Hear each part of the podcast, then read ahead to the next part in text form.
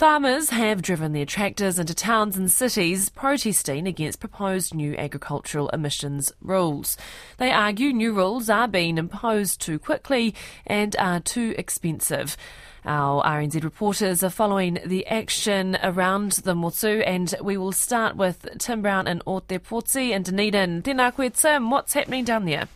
Kia ora, Mani. Well, about uh, about 50 protesters, maybe a few more, are currently lining the streets of Queen's Gardens. The tractors arrived just before midday. Again, small numbers of tractors, fewer than two dozen. However, there are other vehicles accompanying them. At the moment, they're simply driving through the central city where they'll complete a loop and come back past this area in about an hour's time.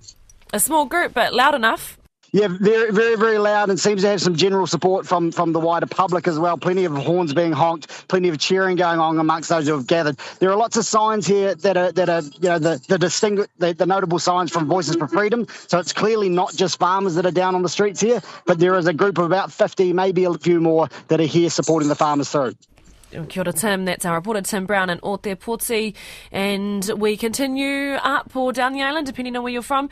Adam Burns is in Ōtautahi, Christchurch. Kia ora, Adam. What's their main message in Ōtautahi? Yeah, kia ora. Uh, yeah, so I'm at uh, South Hagley Park, just on the corner of uh, Lincoln Road and Moorhouse Avenue. Very local, very uh, loud. Uh, plenty of blasts of uh, blasts of the horn from motorists travelling along Moorhouse Avenue. We've just had some marches on horseback carrying New Zealand flags. I'm not sure if they're associated with the with the Groundswell movement, but they've just arrived at South Hagley Park. Um, yeah, very clear message. They are just dissatisfied with the latest emissions uh, plan that the government has unveiled uh, this week. So yeah, uh, the plan is uh, to do a loop around Moorhouse Avenue, but we're still waiting for a few more tractors to arrive at the scene. Is there consistency with all of their signs and messages there, Adam? Uh, yeah, I mean, it's there is a broad range of, I suppose, sentiments, and uh, yeah, there are, there are some kind of fringe organisations that have uh, emerged as well. Um, but there seems to be um, coherence, I suppose, uh, amongst the multiple organisations. So it's all uh, every, everything seems uh, relatively well mannered at this stage. But uh, you know, so plenty more action to come this afternoon in Christchurch. Kia ora, Adam. That's Adam Burns in Christchurch. And the latest of the groundswell protest in Tamaki Makaurau, Auckland. Our reporter Mohammed Alafashat is there. Tēnā koe, Mohammed. What's the latest there? Uh, kia ora. Well, it's safe to say that a few hundred people have taken to the streets of Auckland this uh, afternoon, uh, much of them calling for uh, freedom and they want changes to the legislation that might be imposed soon. But um, most of them are, you know, they're, they're frustrated that they had to do this because yeah, they're not, they're just not impressed. Um, but there are police mon- mon- uh, seeing the situation from afar. And as you can hear in the background, uh, it's a bit of a riot. I mean, a lot of people on the streets and traffic is starting to build up in the city. Uh, tractors are making their way further north up to Silverdale and Albany as we speak. And yeah, you can hear a few cars uh, tooting just in the background there. Mm. So, hmm. what is what are the numbers? Are getting support. What are the numbers there?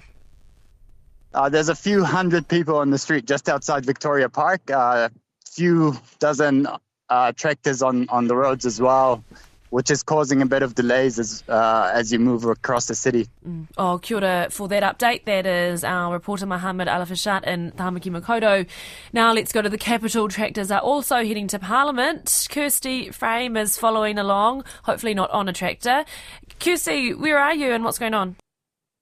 Kia ora, Mani. I'm just at the top of Lambton Quay where we've just started to see the beginnings of the convoy trickle through. I've about like 20 or so cars. It sounds like they had a bit of a, uh, a disorganized start. A few uh, cars got a bit of a head start up Courtenay Place and we had to sort of chase them down. But notably in Wellington, there's actually a counter protest halfway up the uh, course of this convoy. Uh, people there with banners saying that uh, farmers shouldn't be able to get out of cutting their emissions in, in this climate crisis. And um, I understand there was a little bit of a back and forth between some of the protesters on foot and that group there. Just back and forth verbally, no no violence. No, no, no, no. Just, just a, but just a conversation at that point. But um, yeah, they're they're going to be there watching the rest of the convoy come up as they uh, start at the top bottom of Courtenay Place. Mm, what are the numbers in the protests? not on the counter, the, the groundswell. Actually, yeah, yeah, yeah, yeah. Um, it's quite hard to tell because it's been quite scattered around. Um, I mean, you know, we, we saw if you got a head start, it was quite, um, you know, low numbers down at the top of uh, Courtenay Place, maybe like 20, 30 people on foot and a few dozen cars. I'm looking there now, I'd say maybe we're getting closer to uh, maybe 40 cars have driven past me, but some of those also might be normal traffic. Uh, it hasn't been a, quite a clear, uh, clear split in the convoy, uh, it seems, up these central streets. Oh, hey, thanks for that update. That's Kirsty Frame coming to us from Wellington Central. Thank you. And we'll have more coverage of these issues in the rural news.